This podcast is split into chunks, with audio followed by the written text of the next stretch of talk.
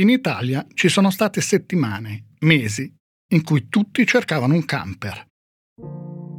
Un camper bianco, modello autoroller mansardato, motore Ford, con sei posti letto.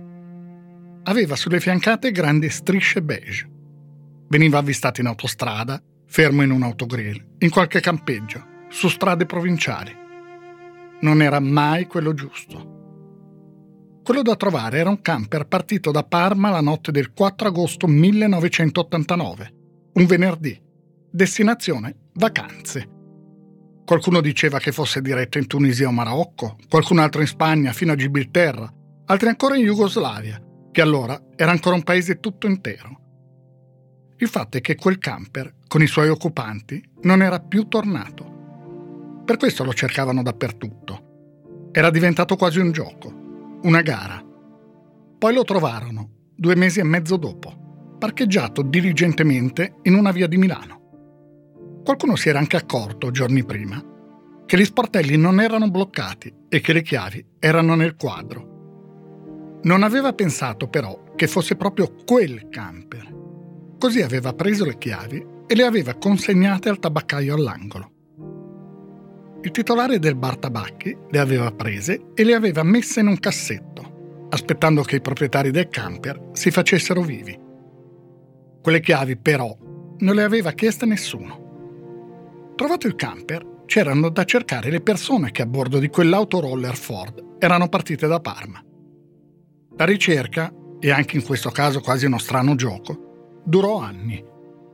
Quelle persone furono viste in Sud America, sull'isola de Margarita, alle Seychelles, a Barbados, in Africa. O meglio, qualcuno diceva di averle viste, ne era sicuro. I giornalisti partivano e facevano una gara tra chi avrebbe trovato per primo le persone scomparse. Saltarono fuori anche biglietti aerei, mostrati a qualche trasmissione televisiva o su qualche giornale. Niente, nessuna pista, nessuna ricerca portò mai da nessuna parte, per nove anni. Questa è la storia di un grande abbaglio collettivo e della speranza di un lieto fine. Del tifo che un intero paese fece per persone che non conosceva, ma che, si diceva e si fantasticava, fossero riuscite a sparire, a cambiare vita, ad andare lontano lasciandosi tutto alle spalle, vivendo al caldo, lontano dalla nebbia della Valpadana. Ed è anche la storia di come in effetti qualcuno ci sia riuscito a sparire, senza fare fatica, e per un bel po' di tempo è la storia di un pubblico ministero che allora nessuno conosceva e che dopo tre anni sarebbe diventato famosissimo, il più famoso di tutti. Di come giornali e televisioni riescano a volte a inventarsi notizie dal nulla, notizie che non lo erano. Di come in realtà non si sappia mai niente di cosa accade oltre una porta, i muri di una casa, una finestra. Ed è anche la storia di come per la prima volta in Italia, e forse al mondo, ci fu una confessione in televisione invece che in un ufficio di una procura o in una caserma e di come incapacità di intendere di volere ed estrema lucidità possano convivere in una sentenza. Questa è la storia di Giuseppe Carretta, della moglie Marta Chezzi, dei loro figli Nicola e Ferdinando e del camper targato PR 42 63 46 partito da via Rimini 8 a Parma un venerdì di inizio agosto del 1989 e ritrovato in viale Aretusa, a Milano, il 19 novembre di quell'anno, a poche decine di metri da Piazzale Siena. È una storia in cui alla fine si scopre che la spiegazione più banale e anche più triste è quella giusta.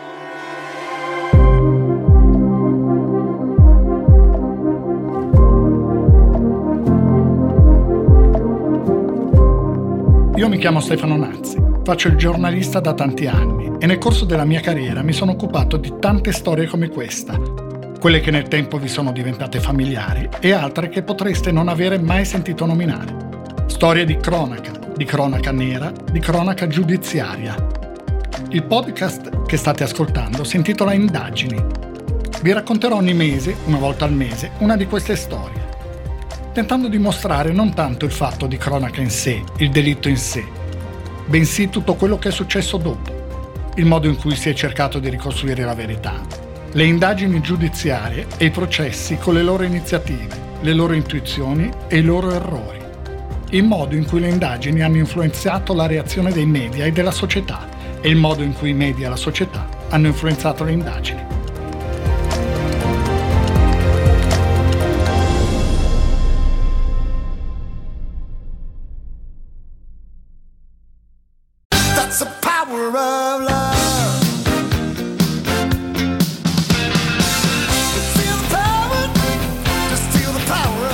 Che ami, scegli l'energia che ama il tuo lavoro. Repower.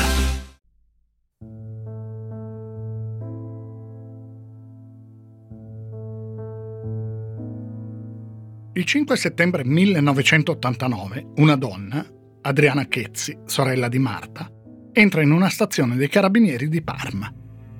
Dice che la famiglia della sorella è partita per le vacanze il 4 agosto e non è più tornata che è strano, che nessuno si è fatto vivo e questo non è normale. Racconta anche di essere stata chiamata dalla ditta dove lavora il cognato, la Cerve. Le hanno chiesto se sapeva dove fosse finito Giuseppe. Anche loro erano perplessi. Ma come? hanno detto. Avvisava anche se si bucava una ruota della bicicletta, se tardava qualche minuto. E ora sparisce per giorni, senza dire niente? La Cerve è un'azienda storica di Parma si occupa di decorazione della ceramica e del vetro. Giuseppe Carretta, ragioniere, è il contabile dell'azienda. Controlla i soldi, tiene i conti, insomma. I carabinieri iniziano a fare domande in giro.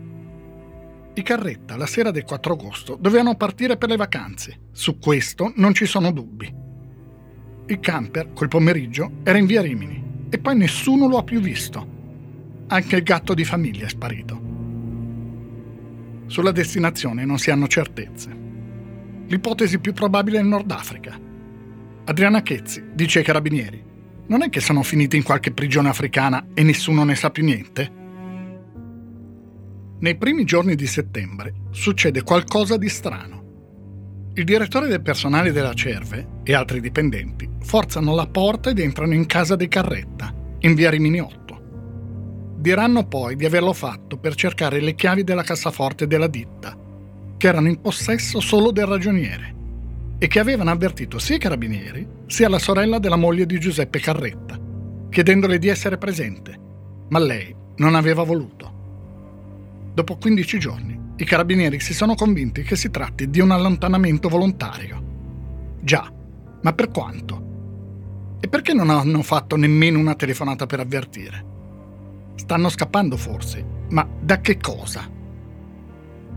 Parlando con Adriana Chezzi e con la sorella di Giuseppe Carretta, Paola, i carabinieri hanno saputo che Ferdinando, il figlio più grande, non sarebbe dovuto partire con il resto della famiglia. L'ipotesi è che li abbia raggiunti dopo. In casa i carabinieri hanno trovato tutto pulito, tutto in ordine. Il frigorifero era pieno ricorda, in un documentario trasmesso da Discovery, Alfio Manoli, carabiniere oggi in congedo, che partecipò a tutte le fasi della ricerca.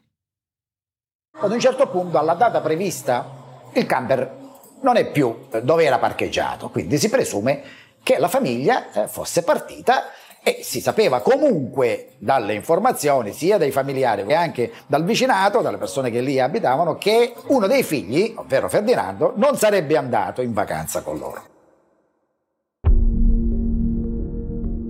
I giornali locali iniziano a interessarsi alla storia. Un quotidiano titola Sono morti di sete dopo essersi persi? È solo il primo di una lunga serie di titoli che ipotizzeranno qualsiasi cosa, raramente quella giusta Qualche giorno dopo appare un altro titolo. L'ombra della droga sulla famiglia Carretta. In casa, in un cassetto, sono stati trovati cinque numeri della rivista Il Cammino, un bimestrale pubblicato dalla comunità Incontro di Roma, un'associazione che si occupa, tra l'altro, di recupero dei tossicodipendenti. Alcuni parenti raccontano che Nicola, 23 anni, secondogenito dei Carretta, ha problemi con l'eroina. Forse la famiglia non è partita per le vacanze. Forse non volevano far sapere che avrebbero accompagnato Nicola in comunità. Già, ma ora dove sono? Se lo chiedono in tanti. Giornali e trasmissioni televisive.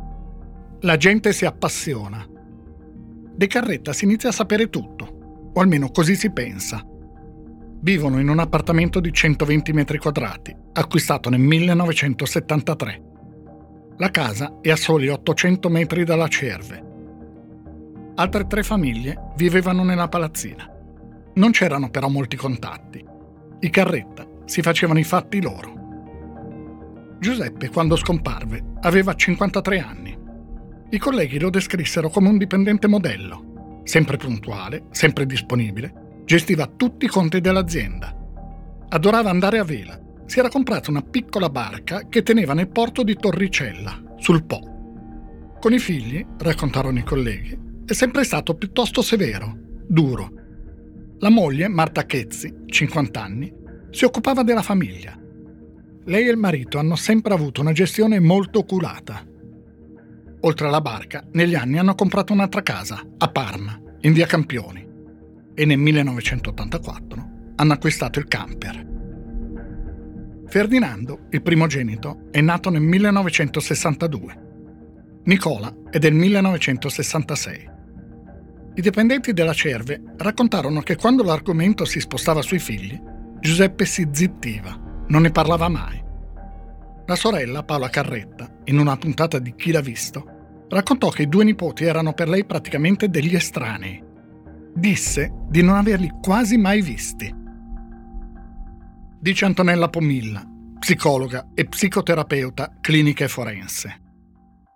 Alla fine si trattava di quattro persone che conducevano una vita normale, cosiddetta, ma poco conosciuta. E nella sua normalità c'erano molti elementi che non potevano essere noti perché non c'era un contesto sociale di riferimento, insomma, da indagare. E questo è anche il motivo, a mio avviso, per il quale per dieci anni si sono seguite in qualche modo piste improprie o false che hanno depistato un'indagine vera e propria. Le attenzioni della famiglia erano soprattutto per Nicola. A vent'anni aveva iniziato a farsi di eroina. Aveva due amici molto cari. Entrambi moriranno di AIDS. L'altro fratello, Ferdinando, il più grande, è sempre stato sullo sfondo, come se non comparisse. In casa furono trovati referti, risultati di esami medici, fatture di visite. Tutto riguardava Nicola, nulla Ferdinando. Eppure lo stesso Nicola era preoccupato per il fratello. Lo spiega Bianca Gianmarco in un libro allegato a settimanale Oggi. Nicola, nel marzo del 1989, parlò con una psicologa di Parma in un centro per tossicodipendenti. Disse di essere preoccupato per Ferdinando, che praticamente non usciva più di casa. Anche i vicini hanno raccontato qualcosa ai carabinieri. Hanno detto che ogni tanto le urla in casa Carretta erano così forti da far paura. Urla, litigi. Una volta è stata chiamata la polizia. Giuseppe Carretta ogni tanto arrivava al lavoro con dei lividi. Quando i colleghi gli chiedevano che cosa fosse successo, lui rispondeva: Sapete, casa mia è piena di spigoli. A queste cose allora nessuno fece caso. Tutti si erano già fissati con un'altra storia. Alfio Manoli ricorda qual era la prima ipotesi degli investigatori. Era che eh, l'assenza era dovuta al fatto che Giuseppe Carretta si fosse appropriato di fondi eh, non registrati, non ufficiali e che si, si fosse allontanato con l'intera famiglia. Insomma, l'idea che inizia a diffondersi a Parma e poi anche sui giornali nazionali è che Giuseppe Carretta si sia preso i soldi dell'azienda e che sia scappato con tutta la famiglia. Alla Cerve dicono: Ma va, qui non ci sono ammanchi, escludiamo decisamente una fuga con i fondi dell'azienda. Solo che sia Adriana Chezzi, sia Paola Carretta, i giornali dicono: Guardate che Giuseppe non era un semplice cassiere. L'azienda lo mandava a recuperare soldi al sud. Gestiva anche cose delicate Insomma, c'è l'ipotesi secondo cui Giuseppe Carretta avrebbe preso i fondi neri dell'azienda, avrebbe caricato sul camper tutta la sua famiglia e sarebbe partito a godersi la vita. Questa sarà la storia che gli italiani adotteranno, che vorranno credere vera. Diventerà quasi un modo di dire, fare come i Carretta, e cioè sognare di sparire, andare via, portando con sé un sacco di soldi, soldi che non esistono a livello contabile e di cui quindi non può essere denunciata la scomparsa. Disse Valerio Varesi, giornalista e scrittore di Parma, nel documentario trasmesso da Discovery. Allora si parlava di 10-15 miliardi di lire spariti e contemporaneamente alla sparizione della famiglia. Quindi l'idea che a Parma, un'idea popolare, quasi vox populi, era che questi fossero in un paradiso fiscale, si fossero rifatti una vita, un'identità e quindi stessero godendosi questi soldi. Vincere al totocalcio, sbancare, piantare tutto, quest'idea di andarsene coi soldi era insomma, hanno fatto un 13. A dare forza a questa ipotesi uscì Due anni dopo la scomparsa della famiglia, la notizia che il direttore generale socio di minoranza dell'azienda, licenziato dal presidente Giovanni Bormioli, aveva fatto causa alla Cerve, accusando tra l'altro i dirigenti dell'azienda, gli altri dirigenti, di aver creato fondi neri, occultando gli utili della società. Dice il giornalista investigativo Fabio Sanvitale. Quella fuga sembrò il superamento di tutto, il superamento di una vita ordinaria, forse anche banale, monotona.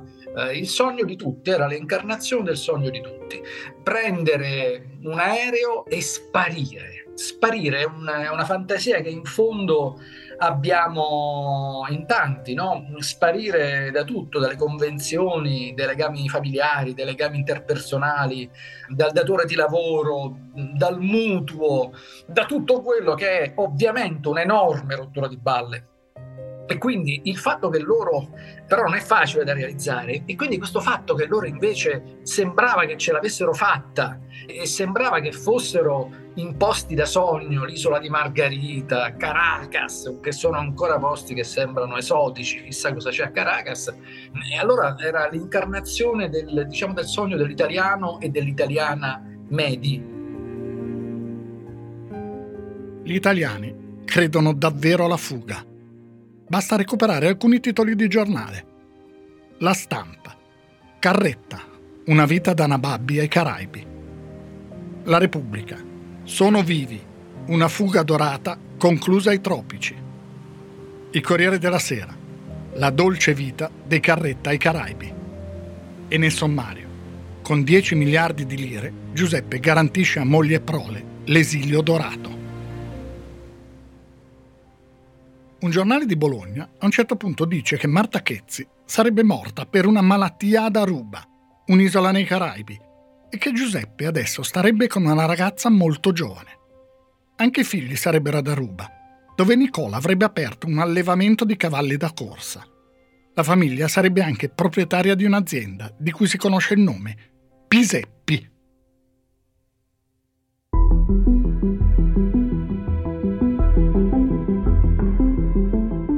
Cosa strana in questa storia è che sembra che a fare le indagini siano solo i giornali. I carabinieri in realtà qualcosa hanno scoperto però.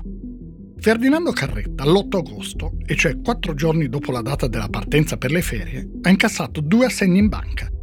Uno da 5 milioni di lire e uno da un milione. Il primo aveva la firma del padre, il secondo del fratello. C'è poi un altro fatto.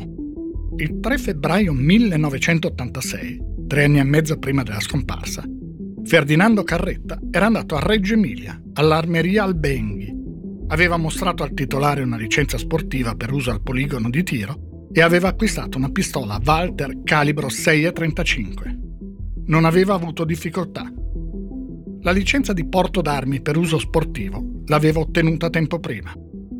Alessandro Pavan, carabiniere in congedo ed esperto di armi, spiega che per ottenere il porto d'armi per uso sportivo occorre innanzitutto un certificato medico, che ha anche lo scopo di attestare che chi richiede il certificato non faccia uso di stupefacenti e che non abusi di alcol. Quindi quel certificato deve essere portato a un ufficiale sanitario dell'azienda sanitaria locale, che deve rilasciare una sorta di certificato medico finale. Dopo i certificati medici, c'è un test per verificare che sia in grado di maneggiare le armi. Chi ha fatto il servizio militare che negli anni Ottanta era ancora obbligatorio, non deve sottoporsi al test. Ferdinando Carretta ottenne quel porto d'armi. Aveva fatto il servizio militare.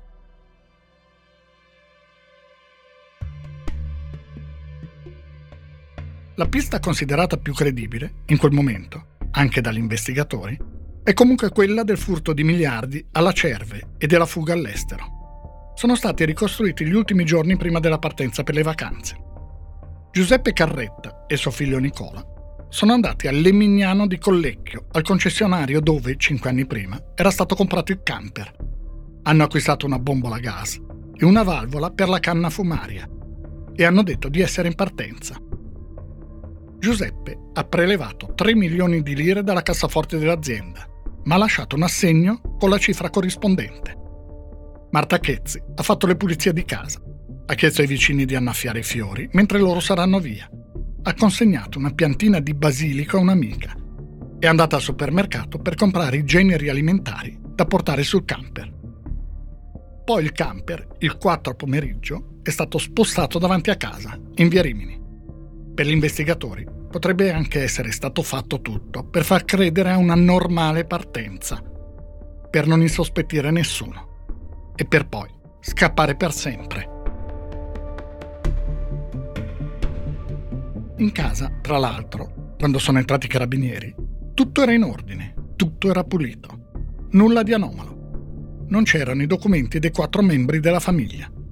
Eppure, qualcuno aveva avanzato dei dubbi. Del caso si era interessata anche la squadra omicidi di Parma. La cosa però era passata quasi inosservata. Il camper viene ritrovato il 19 novembre del 1989 tre mesi e mezzo dopo la presunta partenza di Carretta per le vacanze. Come detto, le chiavi sono state lasciate da un passante presso il tabaccaio. Sono attaccate a un portachiavi Timberland. È stato un abitante della zona ad avvertire la trasmissione Chi l'ha visto, allora condotta da Donatella Raffai.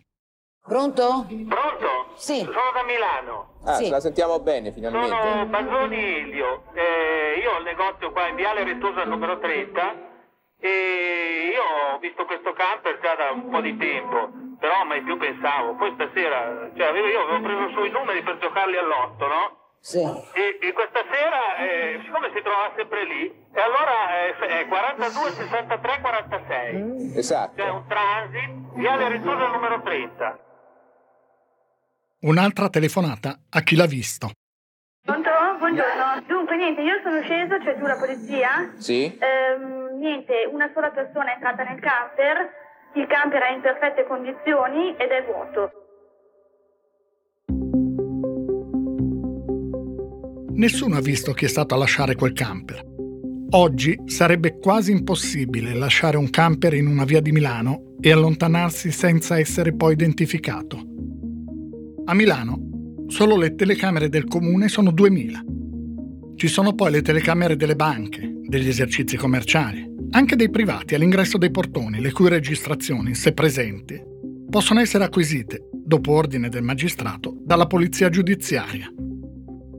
La polizia scientifica ha poi un sistema, chiamato SARI, Sistema Automatico di Riconoscimento Immagini, che tramite la funzione Enterprise può confrontare un'immagine fotografica, elaborata automaticamente, con le oltre 11 milioni, ma qualcuno dice siano 16 milioni, di immagini contenute nell'AFIS, acronimo di Automated Fingerprint Identification System, dove sono conservate sia le cosiddette minuzie, cioè i punti caratteristici delle impronte digitali di ognuno, sia le fotografie e i dati anagrafici e biometrici di tutti i soggetti che vengono sottoposti a rilievi, cioè che in qualche modo vengono schedati, per usare un termine improprio, ma che aiuta a spiegare. Il sistema SARI avrebbe poi un'altra funzione, il real time, che confronta in tempo reale i volti dei soggetti ripresi dalle telecamere con una cosiddetta watch list. In pratica, se si inserisce una fotografia, magari presa da un social network, nella watch list, il sistema lancerà un alert quando la persona in quella fotografia sarà ripresa da una telecamera. È un sistema che però attualmente non è in uso perché bocciato dal garante della privacy. Se per esempio il sistema venisse utilizzato per un raduno, un concerto, una manifestazione politica o sindacale, si determinerebbe un'evoluzione della natura stessa dell'attività di sorveglianza, con un passaggio dalla sorveglianza mirata di alcuni individui alla possibilità di sorveglianza universale. Tutto questo però allora non c'era. Quel camper venne lasciato in Viale Aritusa. Ma da chi?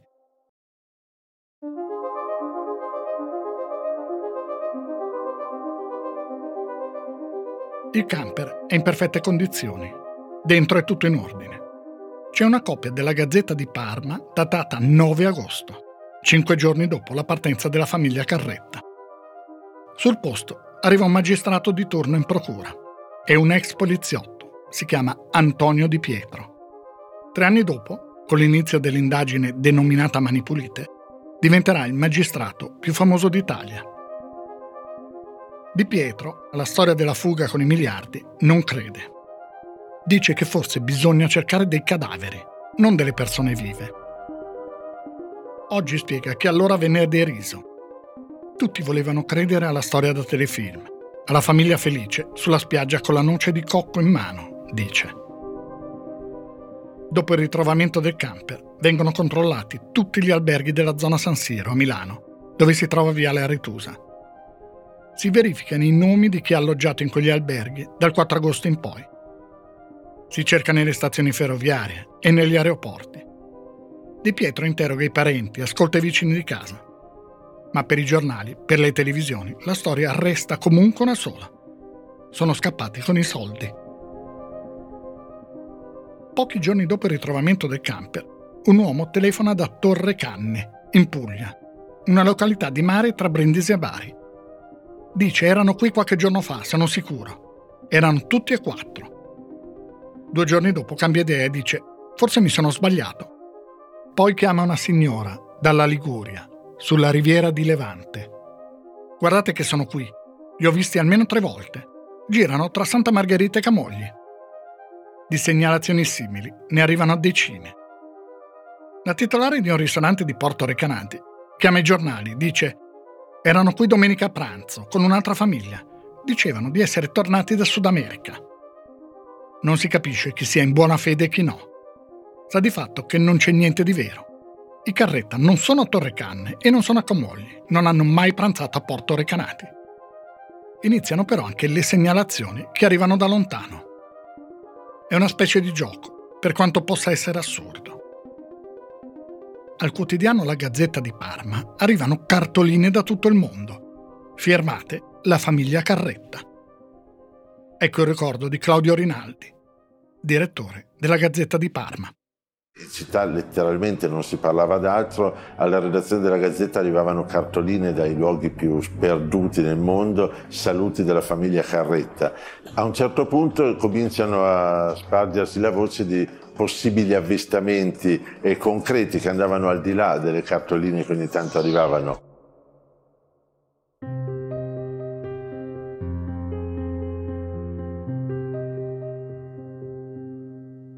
Eppure ci sono cose che indicherebbero che bisogna guardare anche da un'altra parte, che bisognerebbe controllare altro. Dalle carte trovate in casa Carretta si scopre che Giuseppe, pochi giorni prima di partire, ha ordinato, pagando, nuovi mobili per la camera matrimoniale. Non solo, aveva anche avviato le trattative per comprare un piccolo terreno nei pressi di Parma e aveva rinnovato titoli di Stato per il valore di 10 milioni di lire. Perché lo avrebbe fatto se aveva già deciso di scappare? Tutti elementi che fanno pensare a tutt'altro che a una fuga chissà dove.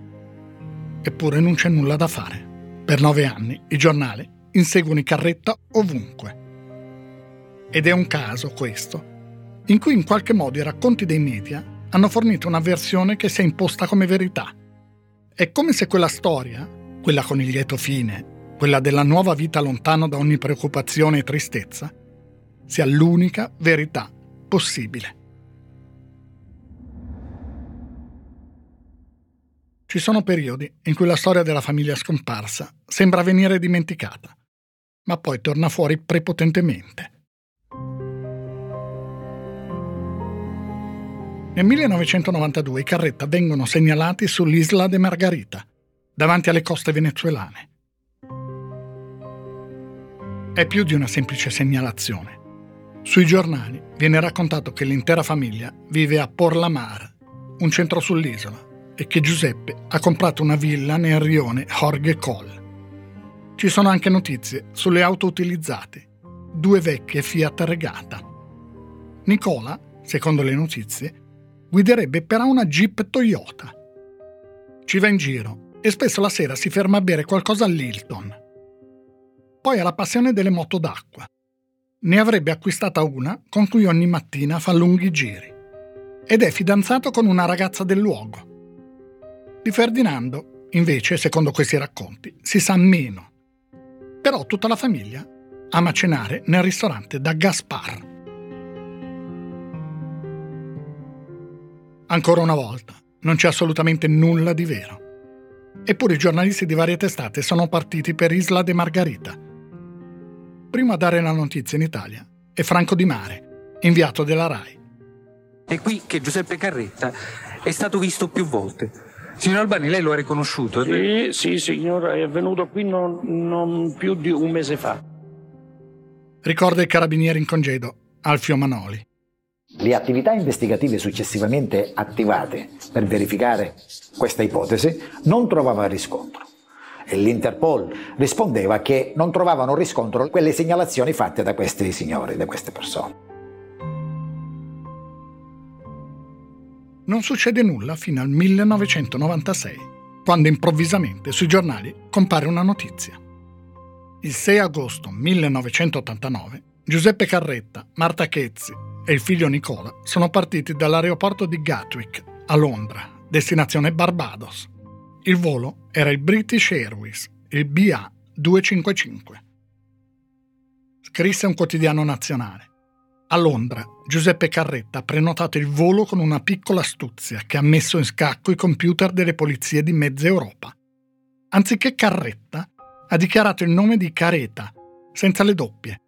Con questo banale trucco, la ricerca computerizzata e i sofisticati controlli sono stati messi fuori gioco in modo irridente. Il problema, ancora una volta, è che non è vero niente. Gli investigatori attivano tutti i controlli non c'è nessun biglietto a nome Carretta e nemmeno a nome Careta. È una notizia totalmente inventata.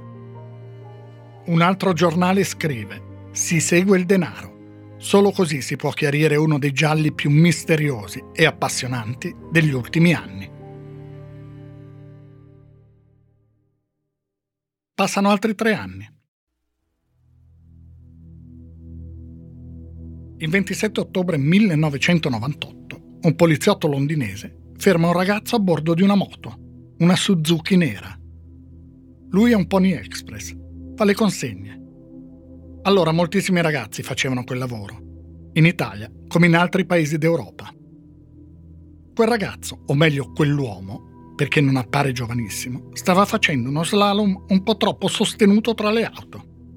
Il poliziotto lo ferma, chiede documenti, l'uomo glieli dà. Il poliziotto prende nota. Poi il poliziotto torna al commissariato e con estrema calma inserisce i rapporti di quella giornata nel computer. Il nome di quel Pony Express gira nei database e finisce in quello dell'Interpol. Il 5 novembre 1998 il servizio Interpol del Ministero dell'Interno comunica alla questura di Parma che a Londra, in data 27 ottobre, è stato fermato Nicola Carretta mentre effettuava alcune consegne. Il giorno dopo i contatti tra procura e polizia inglese aiuteranno a capire che non si tratta di Nicola Carretta, ma di Antonio Ferdinando Carretta. Domiciliato a Londra, in Blacksmith's Close 38, nella periferia nord-est. Gli investigatori partono per Londra e partono anche un giornalista della Gazzetta di Parma, che per prima ha avuto la notizia, e uno dell'ANSA. Ferdinando Carretta apre la porta, risponde a tutti, racconta la sua storia. I miei sono lontani, mi hanno lasciato qui e sono andati da qualche parte, credo ai Caraibi. No, non so dove siano, non ho contatti. Spero che siano vivi.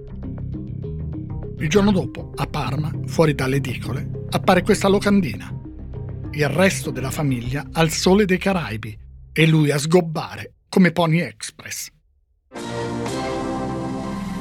Buongiorno, come vedete abbiamo interrotto i nostri programmi con un'edizione straordinaria del nostro telegiornale perché è davvero clamorosa la notizia eh, che ci ha spinto a questa edizione. Vedete alle mie spalle il titolo di quella che sarà fra poco in edicola, cioè un'edizione straordinaria della Gazzetta di Parma. Un titolone a tutta pagina trovato uno dei Carrette. Per la precisione il figlio maggiore Ferdinando è stato individuato a Londra.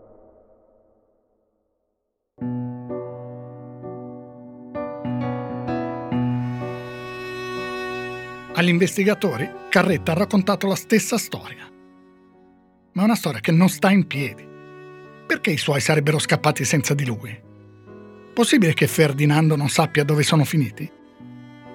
E perché il camper era in viale Aretusa, a Milano? Lui ha raccontato che si è trasferito a Londra perché voleva cambiare vita. È vero, dice, i miei sono scappati con i fondi neri della Cerve Prima di partire, però, suo padre e suo fratello gli hanno regalato i due assegni che lui dopo ha incassato. La pistola? Sì, l'aveva comprata per divertirsi a poligono. Prima di partire per Londra l'ho buttata via, dice. A Parma, l'edizione speciale della Gazzetta è esaurita in poche ore. Da tutta Italia partono giornalisti per Londra. Tutti vogliono intervistare Ferdinando Carretta. Suonano alla sua porta, bussano, citofonano. Però lui non è più lì. È sparito di nuovo, dicono i giornalisti. Questa volta però non è molto lontano. È in una stanza d'albergo, con un giornalista della trasmissione Chi l'ha visto. Prima di spostarsi in albergo, però, parlano a lungo in casa di Ferdinando. Lui è a suo agio. Il giornalista Giuseppe Rinaldi non lo incalza. Gli fa raccontare della sua vita a Londra. Quando Rinaldi gli chiede Vuoi lanciare un appello ai tuoi genitori? Ferdinando resta in silenzio qualche secondo e poi risponde. E se non potessero sentirmi?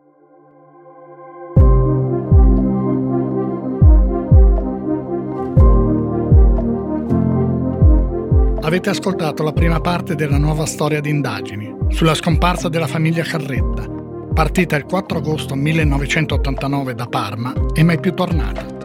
Trovate già la seconda parte sull'app del Post e su tutte le principali piattaforme di podcast. Indagini è un podcast del Post, scritto e raccontato da Stefano Nazzi.